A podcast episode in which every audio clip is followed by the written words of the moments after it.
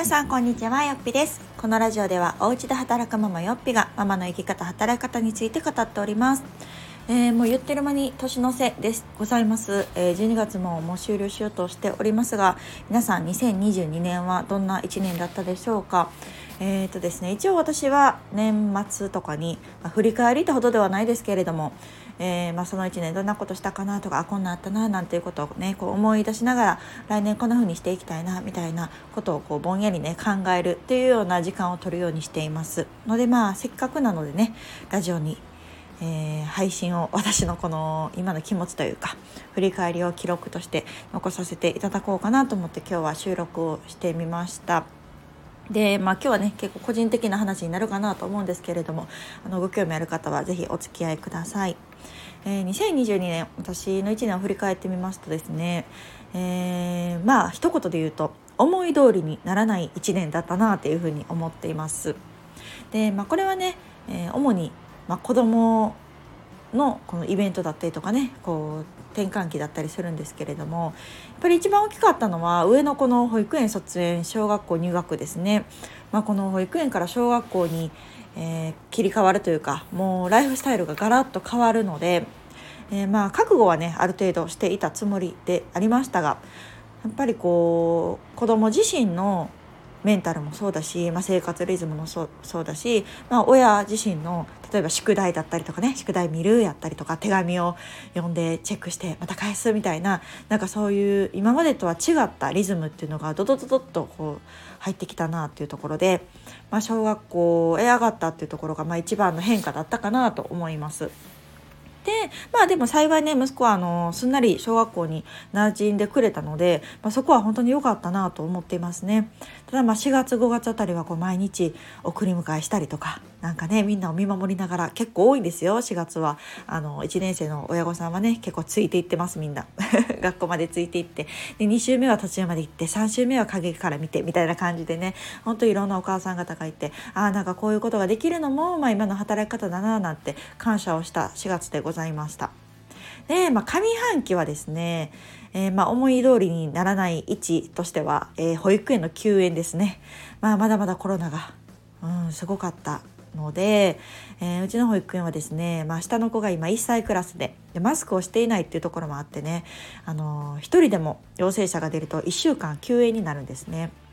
これがきつかったです本当にこう何回あったかな今年っていうぐらい何回もありましたなので1回あたり1週間休園なのでねそれが何回もってなると、まあ、正直こう思い通りに仕事も進まないしスケジュールも組めないわけですよね。もうこれはもう参りましたね。本当ねあの私よう頑張ったなって思います 今振り返ってみると。ぐらい本当唐突な休園。うん今日もすぐ迎えに来てくださいとか明日から1週間お休みですみたいな感じで、あの大変だったですねまあでも幸いうちの子はね未だにコロナにかかっていなくて、まあ、体調を崩してないっていうところが本当こう幸いなんですけれどもまあね 救援っていうものは全てこうかぶってはいるのでこちらもねなので何回もああ保育園ほとんど行ってないななんて月もありました。まあ、そんなコーナーで、まあ、夏休みですね上の子が、えー、突然学童に行きたくないっていう問題が始まりましてこの時もまあ悩みましたね。あのーなんでやろうっていうこの4月からすごく楽しく行ってたのにこう突然行きたくないから始まって毎朝お腹が痛いってなって泣き出すっていう日々がちょっと続いた時はちょっとこう私も精神的に何が原因なんやろうって思ったし、まあ、でも結果的にねそれでいろいろこう私も息子と向き合ったりとかいろんなことを考える中でああなちょっとこう心がやっぱり繊細なんだなということに気づくこともできたし HSC という言葉を知ることもできました。うん、なので、まあ、結果的にね学童はやめたんですけれどもまあ大変なこともありますよやっぱり。ね長期休暇とか毎日家にいるっていうのも、まあ、仕事をしている身として学童に行ってくれたら助かるななんていうこともまあもちろんありますけれどもうんでもやっぱりね向き合うべきは息子だしうん息子が今学童を辞めてねすごく楽しそうに小学校も行ってで家帰ってきてからもね宿題してとか自分の好きな時間を過ごしてっていう姿を見ていると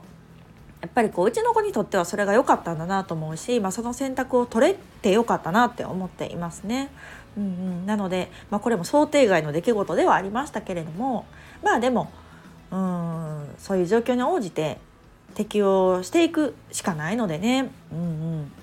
なのでまあでもそれに合うような形で今を選べたことがまあまあ良かったなというふうに思っています。で後半になってから下半期ですねは、まあ、割と子どもたちも体調不良にもならずあと休園もねちょっと落ち着いてきて、えー、割とこう順調に保育園とか小学校に行ってくれている時間っていうのがあったので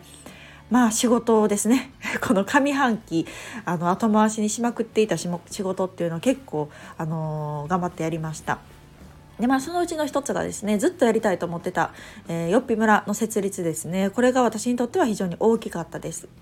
でよっぴ式に関してもこのブログ講座の方のよっぴ式っていうのを今年度初めて、えー、半年間っていう今まではね3ヶ月だったんですけれどもプログラムを変えてあと2部編成にして半年間一番長い方だったらっていう試みをしてみたので、まあ、振り返ってみるとやっぱりまああっという間っ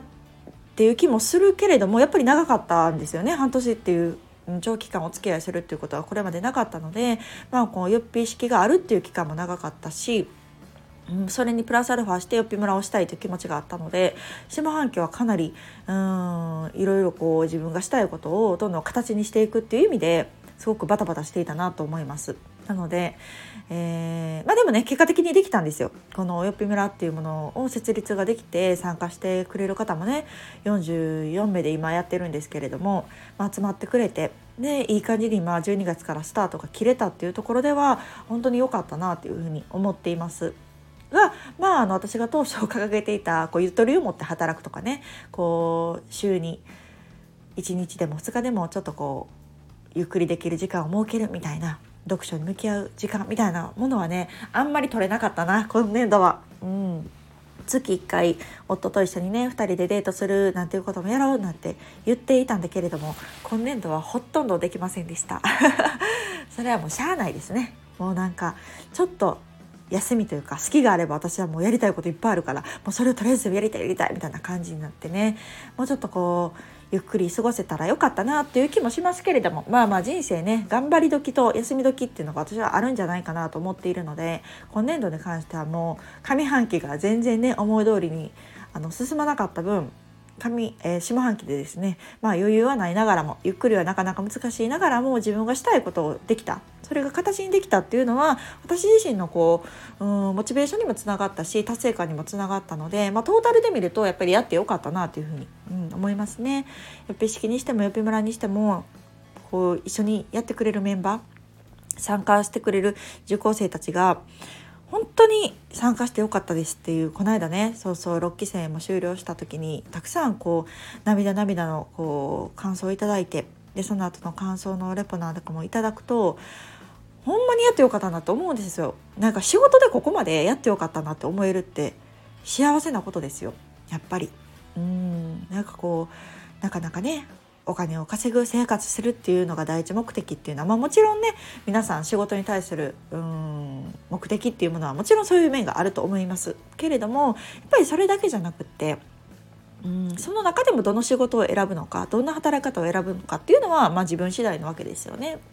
うん、それにおいて私はこのよっぴ式よっぴ村っていうものを選んで自分が本当に必要だと思うこと、うん、これをやったら喜んでくれるんじゃないかと思うものを形にするでそれで実際にね「ありがとう」とか「やってもらってよかったです」「参加してよかったです」っていう声をいただける仕事ができるっていうのはやっぱり幸せなことですよね。うん。なので、まあ、1年間振り返ってみると、まあ、ドタバタでした。いろいろね。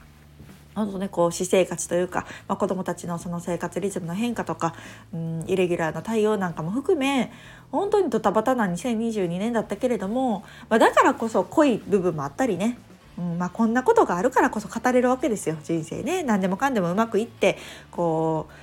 うね順調に進んでいたらなかなか人のつまずいた気持ちも分からなかったりとか私もこんなんあったんですよなんていうネタがなかったりとかねするのでまあまあ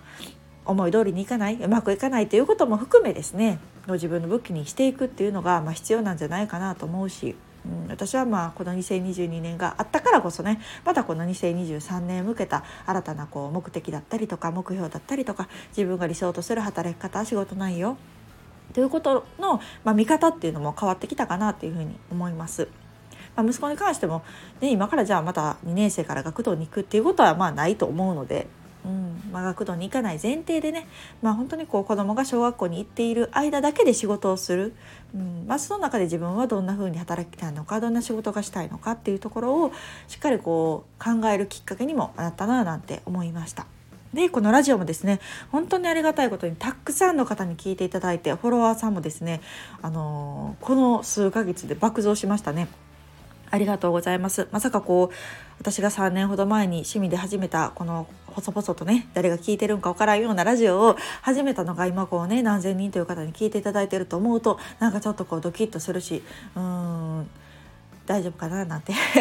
ちょっとしたビビり心もあるんですけれどもでもやっぱり私はラジオが好きだしこの話すことが好きだし何かこういう、うん、私が普段考えていることとかやっていることがきっかけでねあなんかこれ聞いてよかったなとか息抜きになったなとか私もやる気をもらえたななんて思ってもらえるとこんなにもね嬉しいことはないなと思いますのでまた引き続き2023年もラジオね配信を続けていきたいなと思っておりますしまた新たな試みも考えてます。このラジオに関することでね。なのでまたそれも形になればあの改めて告知をさせていただきたいななんて思っておりますので引き続き聞いていただけると嬉しいです。というわけでざっくりではありますが2022年振り返ってみました。あそうそう最後に大事なこと。私はね振り返る時にまああんなあったないやこんなん大変やったやなんて言いますけれども総括はね褒めです。自分を褒めます。そう振り返ってねあやっぱこれもできひんかったなあれもできひんかったななんて思って振り返ってもまあね嫌じゃないですか。ね、1年がなんかうまくいかんかったななんて感じでこうねあ残念みたいな感じで振り返るのってちょっとこう気持ちも下がっちゃうのでまあいろいろあったけれどもまあでもよく頑張ったよね私みたいな感じ、